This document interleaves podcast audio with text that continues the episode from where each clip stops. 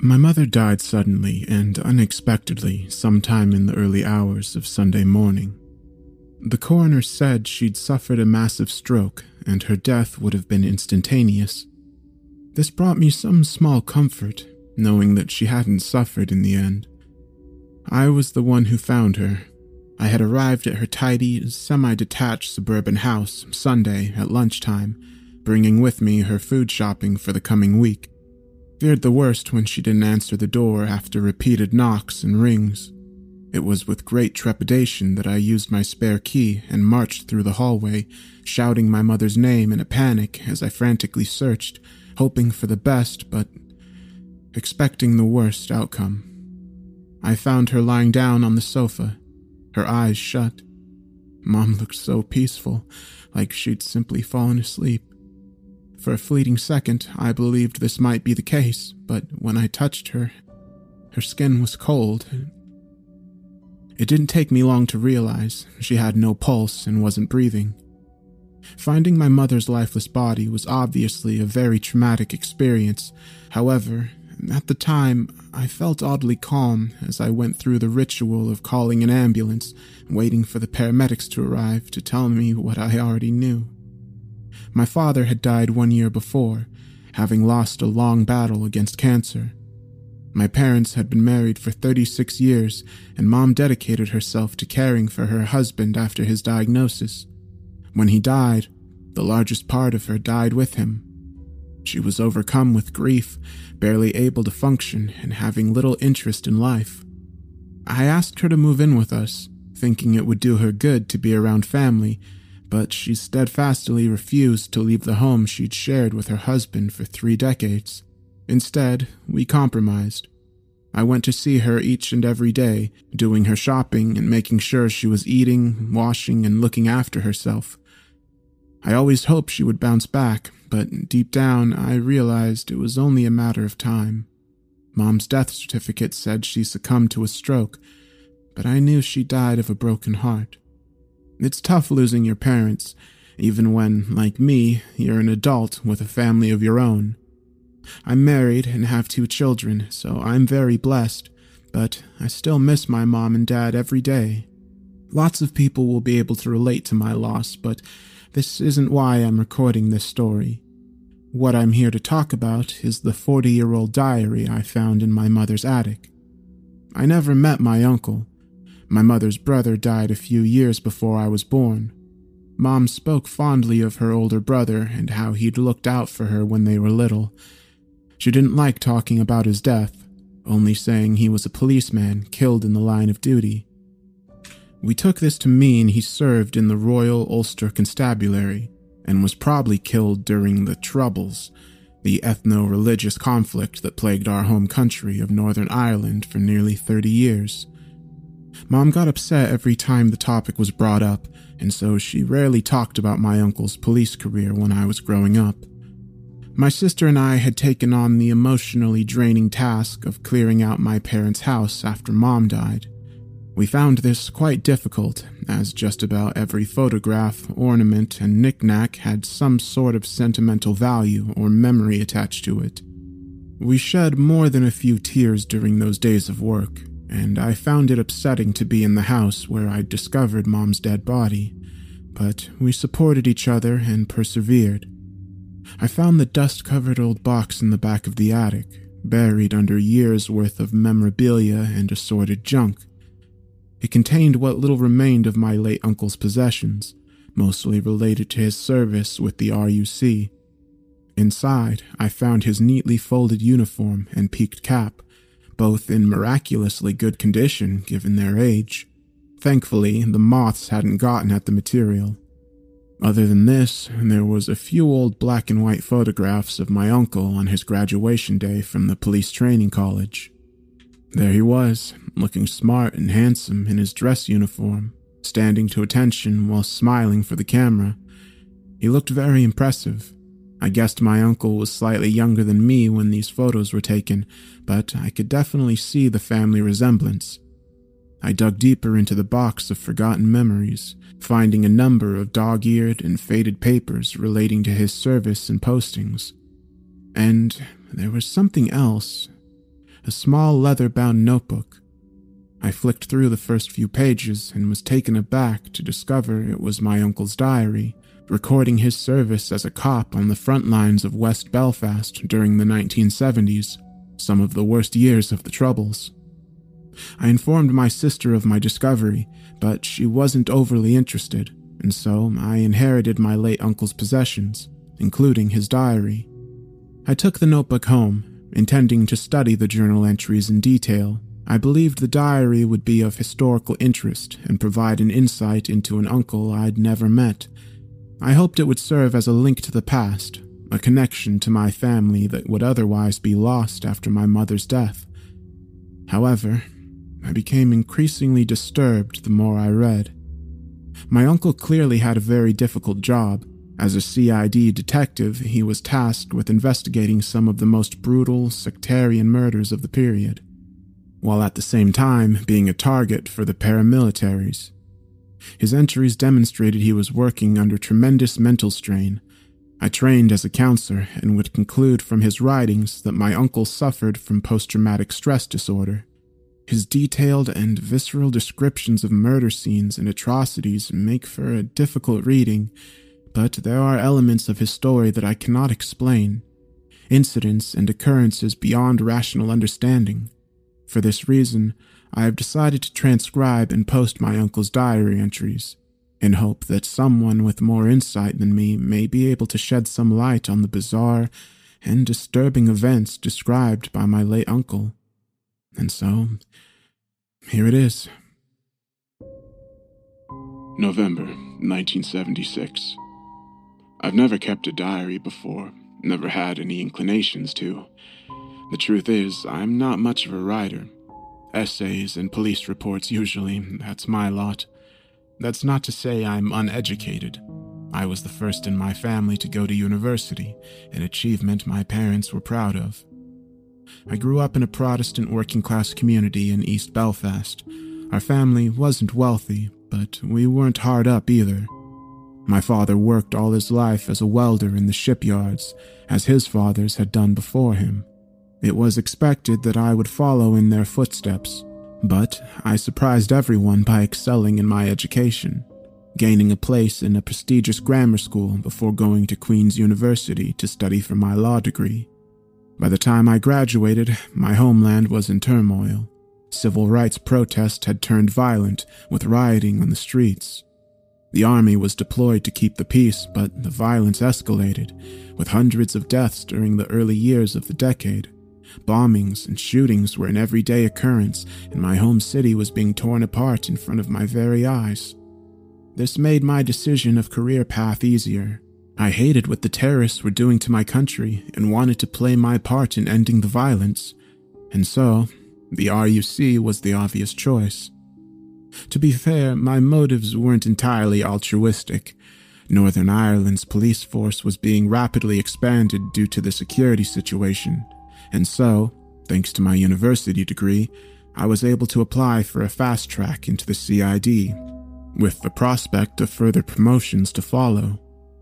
I finished my training during the summer of 1973, graduating from the police college with my parents and little sister in attendance. A proud day, but soon I was thrown in at the deep end, with my first posting in Gough Barracks.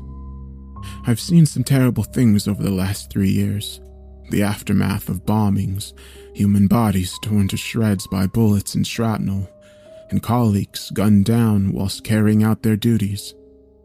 These atrocities had an impact upon me. And in a case of out of the frying pan and into the fire, I got redeployed to the CID section in West Belfast. In recent months, my life has spiraled out of control as the stresses of the job have taken their toll. My girlfriend left me a couple of weeks ago as she could no longer deal with my erratic behavior and violent outbursts. I can't really blame her. I hardly speak with my family and friends anymore. My job has become all encompassing, and I have little time for anything else. When I'm not working, I drink heavily, trying to drown my sorrows and forget the horrific things I've seen out on the streets. It doesn't really help, but I can't stop. As 1976 draws to a close, I'm working on two major investigations. One against a skilled and ruthless provisional IRA bomb maker, codenamed Nemesis. This dangerous individual has been responsible for dozens of attacks against the security forces and commercial businesses in the city center. We've come close to capturing Nemesis, but the bastard keeps slipping through our fingers. I have no doubt that he'll keep bombing until we either capture or kill him. The second investigation relates to a loyalist murder gang led by a terrorist known as the Butcher. This gang specializes in kidnapping Catholic men and brutally torturing their victims before slitting their throats. The sheer brutality of this gang has shocked and terrified the population, even though this city has long become hardened to violence and death. Blood is running through the streets of Belfast, and we're barely able to hold the lines. I was raised in the Protestant faith and was made to go to Sunday school when I was younger. Nevertheless, I've never been particularly religious. I'm not a superstitious man, but some of what I've witnessed over the last few months defies any logical explanation. I honestly don't know whether I'm going mad, but I've become increasingly convinced that the bloodshed has unleashed something truly evil onto the war torn streets of Belfast, a shadowy entity that stalks me and haunts my dreams. For this reason, I have decided to keep this journal and record what I see and hear, in the hopes that one day someone will be able to make sense of it all. For with God as my witness, for the first time in my life, I am truly scared. November 21st, 1976. The butcher has struck again.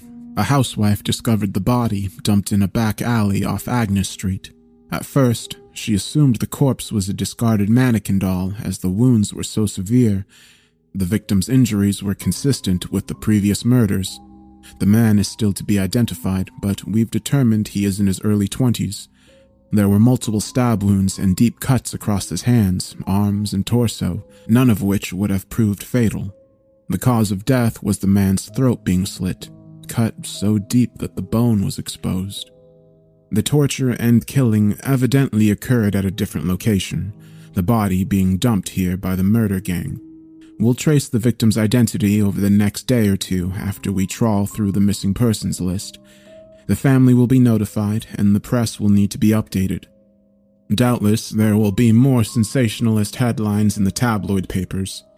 This is the third murder by the Butcher Gang in the last six months. All victims have been young Catholic males, kidnapped at random from the streets. Undoubtedly, there will be a statement released by some anonymous paramilitary spokesman a generic claim that the victim confessed under interrogation to membership of the IRA and had been executed for crimes against the people of Ulster. Our investigation is focused upon three loyalist terror cells operating in the Shankill area. I have strong suspicions as to the butcher's identity, but so far we have no evidence. The gang has been good at covering their tracks, and witnesses are in short supply. We spent most of the day at the crime scene, freezing on a gray, drizzly afternoon. The army set up a security cordon, as was our standard procedure. A number of locals gathered around the cordon, the usual combination of nosy neighbors and ghoulish voyeurs hoping for a glance at the body. A few journalists showed up during the course of the afternoon, snapping photos and taking notes. They asked for a statement, but we weren't willing to give them any information at this early stage. Night had fallen by the time we moved the corpse, shifting his remains into a body bag and putting the poor fellow into the back of a waiting ambulance. By now, most of the crowd had moved on. They'd seen it all before, after all. I scanned the cordon as my colleagues moved the body, spotting one solitary figure lingering at the far side of the street lurking in the shadows and glaring in my direction. The stranger was clad all in black, with a hood covering his head. I couldn't see his face or make out any of his features. I'm not a man who scares easily, but the sight of this mysterious figure brought a chill down my spine. He looked like a man out of his time, a throwback to a previous age. Nevertheless, despite his odd appearance, there was something strangely familiar about this interloper, and I felt sure I'd seen him before, although where and when I cannot recall. I stared at this individual for the best part of two minutes, trying to get the measure of him.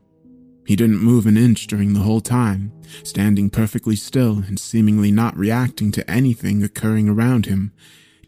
Even though I could not see his eyes, I could nevertheless feel his harsh glare burning through me. My first instinct was to turn and flee, but as a policeman, I needed to show strength. This individual hadn't technically committed an offense, but security legislation gave me the right to detain and question him. I decided to do so, but before I could make my move, I got temporarily distracted by one of my colleagues asking me a question. When I turned back, the dark figure had gone, apparently disappearing without a trace. I asked the army lieutenant in command of the security cordon about the mysterious man, but the officer could not recall seeing him, nor could any of his men. The whole incident left me feeling shaken and confused. Had I imagined this figure? I don't believe so.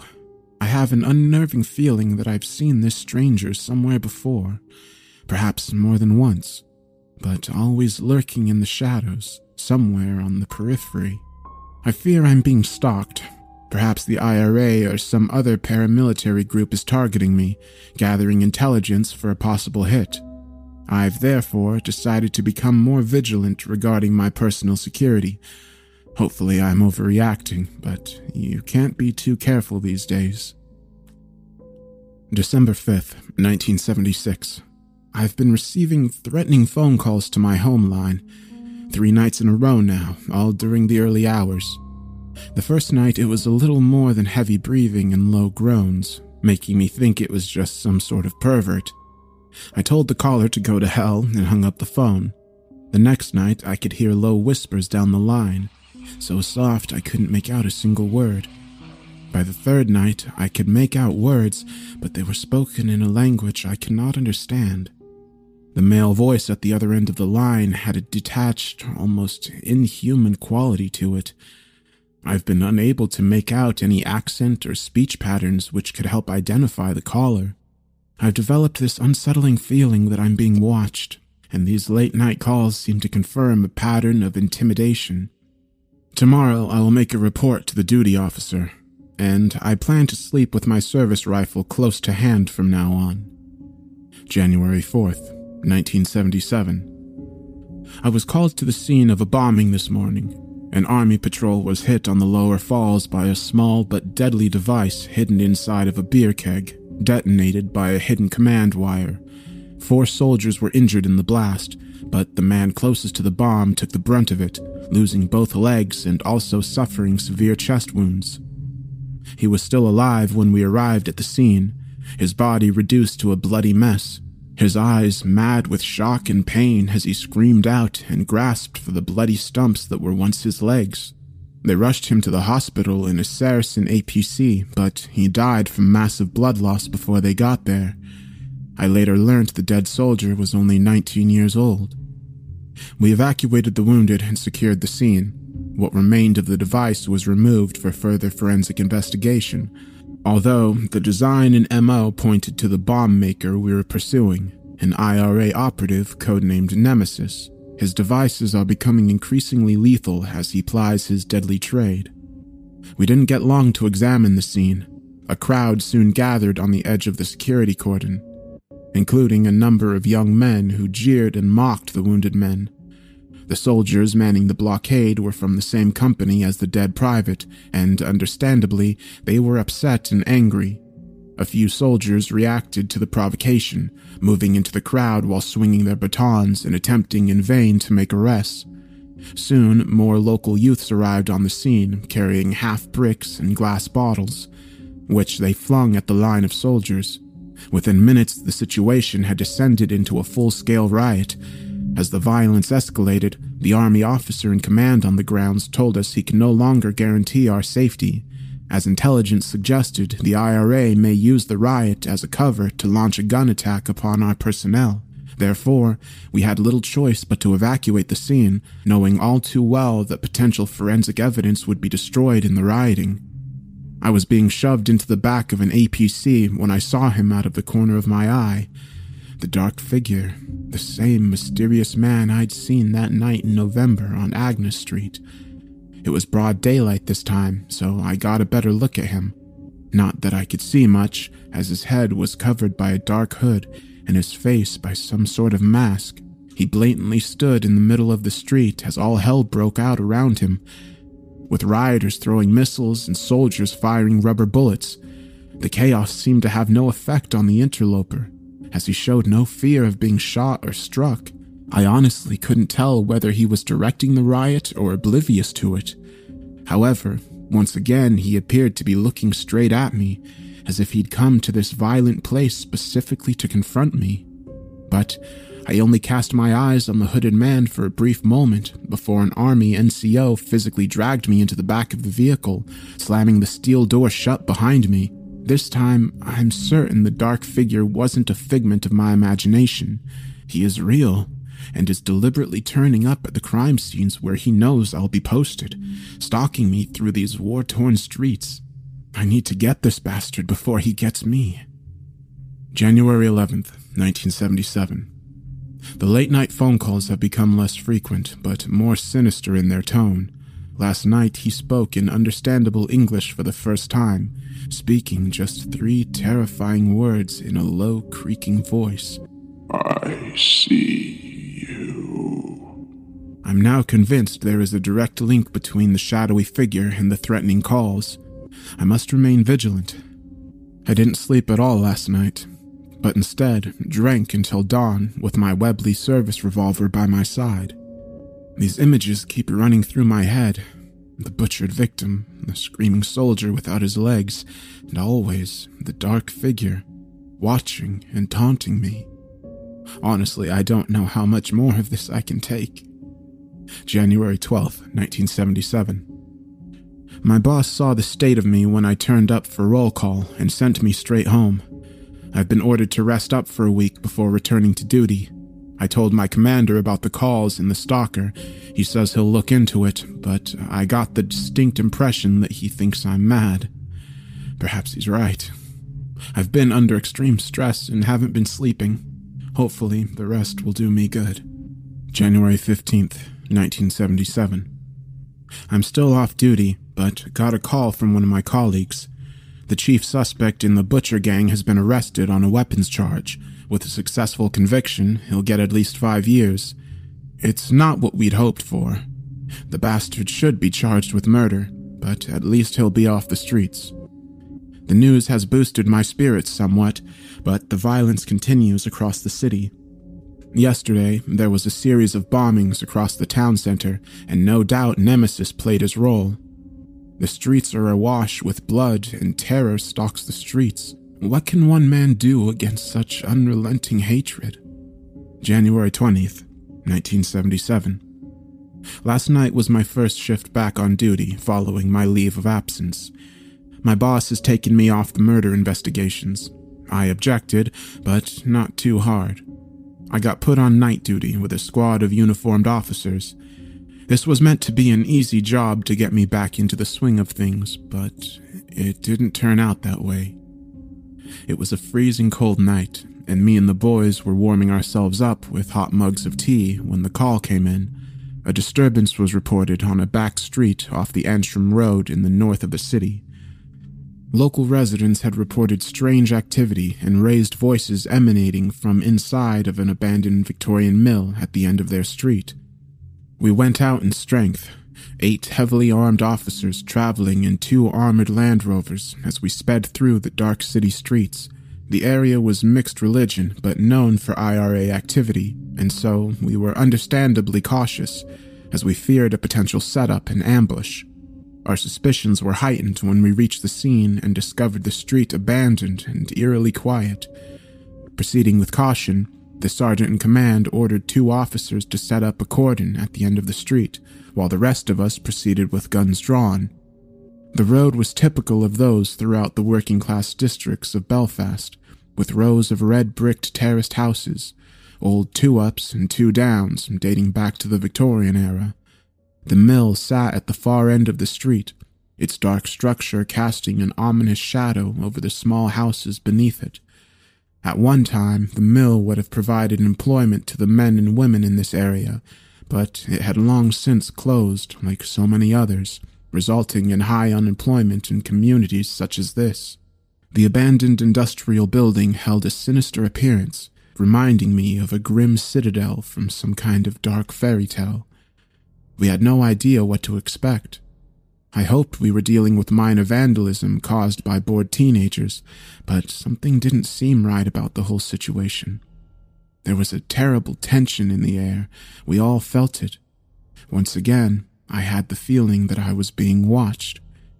I carefully scanned up and down the road, but it was too dark to see anything. My fear was back, worse than ever. I worried that I'd come back to duty too early, my head was still a mess and my paranoia was taking over, but there was nothing I could do in that moment except march forward. Suddenly, the street was no longer silent. We heard a faint noise emanating from the supposedly abandoned mill, growing gradually louder the closer we came. It took me a moment to comprehend what I was hearing. There were multiple voices chanting in unison, singing deeply in a language that clearly wasn't English. I thought I recognized a few words in Latin, but I couldn't be sure. This was a bizarre occurrence, and the last thing any of us had expected to encounter on this night. There was something very sinister about the strange chanting. It felt out of place in time, but yet oddly familiar. I could tell the other officers were as uneasy as I was. No doubt we all wanted to turn around and run for the hills, but we were professionals and had a job to do. The unsettling chanting continued, growing louder and faster until it reached a crescendo before it suddenly stopped. And then we heard the scream, blood curdling as it cut through the cold night air, chilling me to my very bone. Move, move, move! Our sergeant cried out as he surely realized someone was in trouble. We began to sprint along the cobblestones, making for the sealed front entrance of the mill, clutching our weapons close, ready for action. The Sarge reached the door first, smashing it open with his heavy boot. He barged inside and we all followed. I feared what we would discover inside, but what we found was beyond my wildest imagination. The interior of the derelict building was largely shrouded in darkness, with the only light coming from lit candles and torches on the floor and hanging from the walls. In the center of the empty space was a circle drawn in the middle of the floor and surrounded by candles. The Sarge used a handheld battery powered torch to illuminate the scene. To my horror, I realized the circle was in fact a pentagram, and at its very center lay a slaughtered animal. A goat, by the look of it. The creature's throat had been cut and its stomach sliced open, exposing its intestines and internal organs. The place stank like an abattoir, and the ground was covered in blood. It took me a second to comprehend what I was seeing here, the satanic symbol and slaughtered animal. It was some sort of sacrifice. How could this be possible? The sergeant nervously raised his torch and shone the light upwards to reveal a half dozen figures dressed in black robes and hooded masks. Each one stood perfectly still, glaring with menace in our direction. All were armed with daggers, stained with the blood of the slaughtered goat. The Sarge screamed at them to drop their weapons and surrender, we covered them with our guns as we waited to see whether they would comply. I clutched hold of my Webley with both hands, aiming at the chest of the closest dagger wielding maniac. I was perfectly prepared to shoot the bastard down if he showed even the slightest sign of resistance, but this proved unnecessary, as suddenly all six dropped their daggers and calmly got down on their knees, allowing us to move in and handcuff them. I breathed a sigh of relief, but this feeling proved to be short lived. When we unmasked the suspects, we discovered they were four males and two females of varied ages. They refused to give their names and carried no forms of ID or any personal items for that matter. We arrested them on suspicion of trespassing, animal cruelty, and possession of offensive weapons.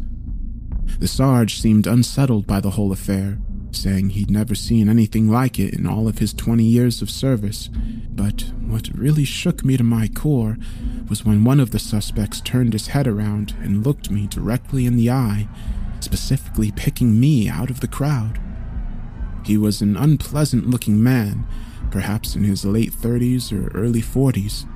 He had one of those weasel like faces, pale skin, bloodshot eyes. His chin was covered in a thick, untidy stubble, and he stank to high heavens, which suggested that he hadn't bathed or showered in days. I experienced a cold chill inside me whenever he made eye contact, but I stood my ground, knowing I couldn't show this lowlife any fear. He opened his mouth to reveal chipped yellow teeth, and he spoke in broken English. I didn't recognize the accent, but what he said was this My master, he sees you. He will come for you. Soon, you will have nowhere left to hide. I stood glued to the spot, my jaw hanging in disbelief. His words terrified me, and I had no response. One of my comrades reacted, punching the suspect in the stomach and telling him to shut his gob. Two officers dragged the man away while I remained frozen, unable to speak or move until the Sarge patted my back, telling me to head back to the waiting Land Rovers. I didn't sleep a wink last night after I got home.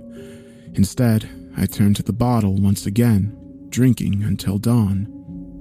I realized this isn't a solution, but I needed something to settle me after what I'd been through.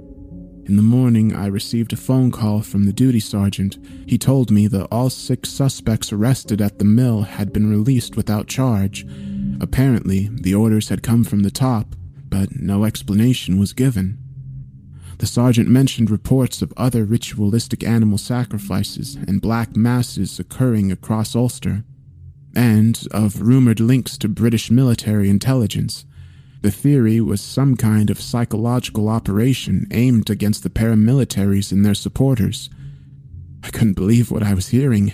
Is there no end to this madness? Has this entire city descended into the depths of hell? How much more can one man be expected to take? February 4th, 1977. I almost died today. They literally came within inches of taking me out. It had been a quiet couple of weeks, or at least as quiet as a cop working in Belfast could have. I was still on the beat with the uniformed patrols. There had been incidents, of course, but none as bizarre and unsettling as the encounter in the old mill. I hadn't received any threatening phone calls in the last fortnight, had cut down on my drinking, and was even sleeping better. I truly believed I had turned a corner, but you can never take your eyes off the ball in this job. Our unit got called out to a crime scene in Ballymurphy. The switchboard received a call reporting a break in, and so we were sent out to investigate. As usual, we went out in strength, attending in armored Land Rovers and fully armed. Details were sketchy, and so we were naturally suspicious. Rightly so, as it transpired, because this caution saved our lives. The device was hidden inside a dustbin left down a side alley, I was only about 12 feet away from the bomb when it detonated. I remember a blinding light and a deafening din, followed a split second later by a powerful wave of heat which blew me off my feet, throwing me backwards. I hit the ground hard, feeling a sharp pain shoot through my entire body. After that, I lay dazed on the pavement, my head throbbing, vision blurred, and ears still ringing from the blast. The dark figure appeared from nowhere and stood right above me. My eyesight was still affected, and so I could not make out his facial features. In fact, he was little more than a dark shadow standing over my stricken body, blocking out the sun. Nevertheless, I knew it was him, the same shadowy figure who'd been stalking me for weeks. And now he had me, wounded and helpless, left completely at his mercy. My vision was starting to come back, but I couldn't bear to look at his hideous figure, and so I closed my eyes and prepared for the end. Seconds passed, and slowly my hearing returned. I heard men shouting and the heavy clump of boots against the pavement. Reluctantly, I opened my eyes, and to my great relief, the dark man was gone, his shadowy figure replaced by the concerned looks of my comrades as they came to my aid. Miraculously, I walked away from the blast with only minor injuries, cuts and bruises, and a slight concussion. A piece of flying shrapnel had grazed my head. A couple of inches to the right, and it would have been embedded in my skull. It didn't take long for the investigating officers to establish that the device was the work of Nemesis, the IRA bomber responsible for so many previous attacks in this part of the city. The bomb design and style of attack were both very similar to that which killed the young soldier back in January. It seems that, on this occasion, the IRA member tasked with detonating the device had missed his mark.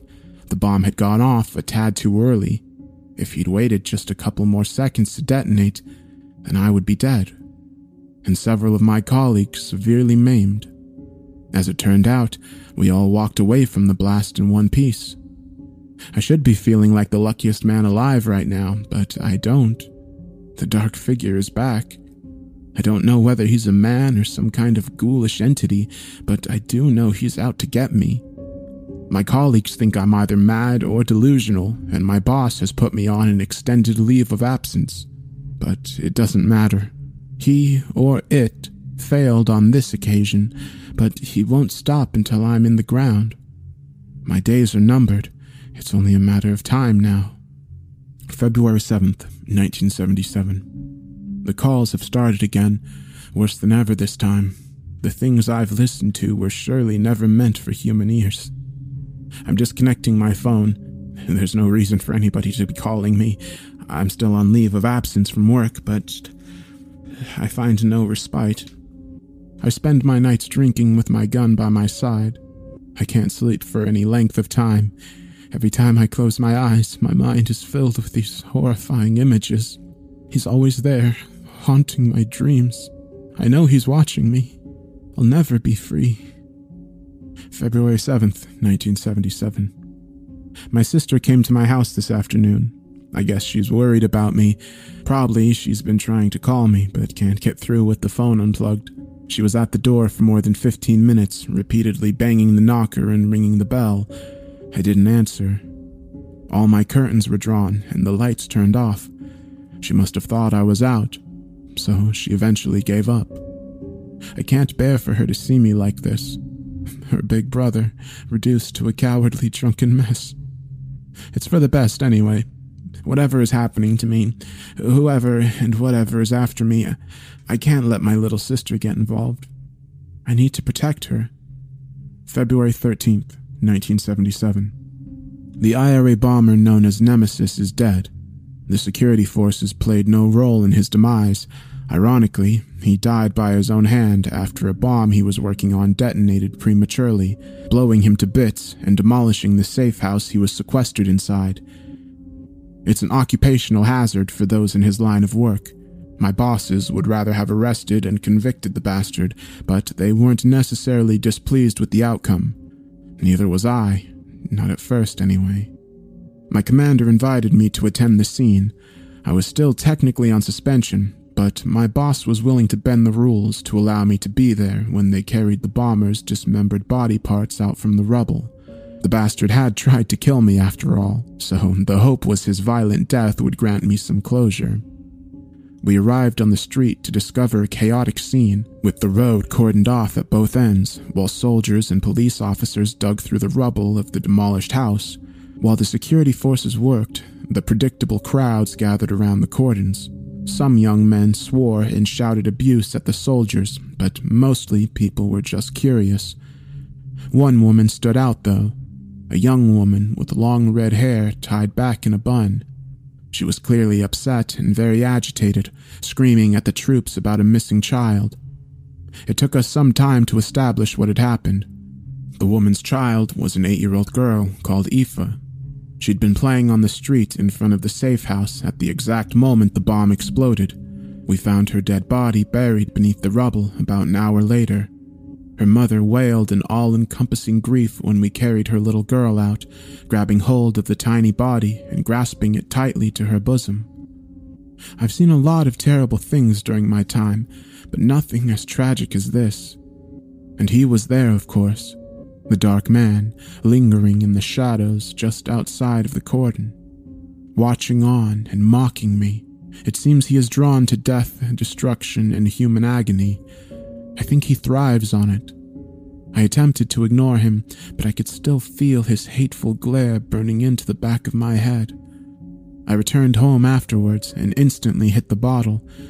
I couldn't stop thinking about that poor little girl. What had she ever done to deserve this? I thought of my younger sister and how I'd feel if something so awful happened to her. Later that night, I turned on the radio to listen to the news reports of today's incident. The IRA had released a statement describing the dead bomber as a brave Irish patriot who gave his life in the cause of freedom, while young Aoife's death was a tragic accident and a painful reminder of the British occupation of our country. I saw red when I heard those words grabbing an empty vodka bottle and flinging it across the room at the radio, smashing both into pieces. I couldn't stand the hypocrisy. There would be condemnations, of course, but it would make no difference. The war would go on. The horror never ends. February 15th, 1977. He came to my home last night. My safe haven has been breached. It happened at about two in the morning. Finally, after weeks of insomnia, I had managed to nod off and get some sleep, only to be awoken by a noise outside my window during the early hours. I rubbed my tired eyes and got out of bed, creeping across the room and sheepishly peeking through the curtains at the street below. My heart almost stopped when I saw him standing there. Again, I could see little in the dim light, but it was definitely him. The same dark figure who's been stalking me for weeks. He stood perfectly still on the opposite side of the street, glaring up at my bedroom window, his dark shape casting a foreboding shadow across the pavement. I was frozen in fear for a moment, unable to avert my gaze or move from the window. It was one thing to see this dark stalker at a crowded crime scene, but now he was here, at my home. I had no soldiers or police colleagues to back me up, and I'd never felt so alone in my whole life. I knew he'd come for me and was sure this was endgame. But suddenly, my fear was replaced by angry defiance. I was determined not to go down without a fight. Tearing myself away from the window, I grabbed my revolver from the bedside drawer and stormed out from the room, tearing down the staircase and making for the front door. I flung the door open and dashed out onto the pavement, brandishing my loaded revolver as I went. I was determined to unload six bullets into the bastard's head, but my enemy was gone, having seemingly disappeared without a trace. I frantically searched the street in both directions, but there was nothing. After several minutes, I realized it wouldn't look good if my neighbors saw me brandishing a gun out in the middle of our quiet suburban street, so I retreated back inside my house. I knew the bastard would be back, so I barricaded the doors and stood guard by the window, my weapon drawn and at the ready. I didn't expect to last the night, but I made it to dawn. I'm sure the dark man is taunting me, prolonging my misery before he finally strikes. I'm not a religious man, but tonight I prayed. I don't think anyone is listening. I just want this to end, one way or another. February 16th, 1977. I spent all day keeping guard, drinking cheap vodka and clutching my gun, keeping a weary eye on the street. I know he, or it, will be back. I've had a lot of time to think during these long, intense hours, to recall all the awful scenes I've witnessed over these last few weeks. I truly believe that evil has taken hold of this country, infecting the hearts of men, making them commit the most heinous of crimes. It seems like God has abandoned this land, leaving us in the hands of demons that walk the earth. What is this creature that stalks me? I am sure it's not of this world. The morning was quiet, a calm before the storm. At lunchtime, I heard a mighty blast in the distance, probably caused by a bomb attack in the town center. The violence continues unabated, and this evil entity feeds off it, I've made it to dusk, but now he'll come for me under the cover of darkness. February 17th, 1977. He's here, standing in the exact same spot as last night. I'm watching him as I write this, and he's staring right back at me. I'm tired of living in fear. I'm going to confront him, whatever the hell he is, and this time he won't slip through my fingers. I saw its face. I looked into its eyes. Dear God, those eyes. He's not a man, not a human being. Of this I have no doubt. When he lowered his hood, I saw something I could not comprehend. Those demonic orbs, in place of its eyes, stared into my very soul. It took everything from me, leaving nothing but an empty shell. I can never forget what I saw. Every time I close my eyes, I see him. I see the bodies, the bomb sites, all the evil that has taken hold. Can't go on like this. There, there's only one way out. Whoever finds this diary, please tell my parents and sister that I love them, and I'm sorry. Please, God, show me mercy. Well, that's it. My late uncle's lost journal, transcribed word for word. Needless to say, I found it very emotional to read, and I've been having difficulties coming to terms with his story. I now understand why my mother refused to talk about her brother's death throughout her whole life. After reading his account, I dug deeper, carrying out my own research in an attempt to verify the details. As you probably guessed, my uncle killed himself soon after writing his final entry. He shot himself through the head using his service revolver. Sadly, suicides were all too common for serving RUC members, unsurprising given the immense stress of their jobs. I was able to confirm most of the incidents he described, including the murders and bombings. They all happened. However, there is no record of the arrests at the Black Mass. If this sort of thing did occur, it must have been kept out of the history books. I really don't know what to think about my uncle's account. The most logical explanation is that he suffered a mental breakdown due to the stresses of his job or was suffering from PTSD. Isolated and without professional help, he was unable to sleep and drank heavily to dull his pain. This in turn could have resulted in paranoid delusions, making him see things that weren't really there. I would like to believe this and find some closure to the whole affair. However, there is one detail I've not been able to explain away. While making my inquiries, I was able to speak with one of the officers who attended my uncle's house after his suicide. The man has long since retired from the police force, but he remembered that day vividly. He described manning a cordon while my uncle's body was removed from the house and loaded into a waiting ambulance. During his grim procession, he recalls seeing a solitary figure watching from the end of the street. A hooded man dressed in dark robes, his face obscured. The officer says he was momentarily distracted by the ambulance driving off. When he turned back, the figure was gone.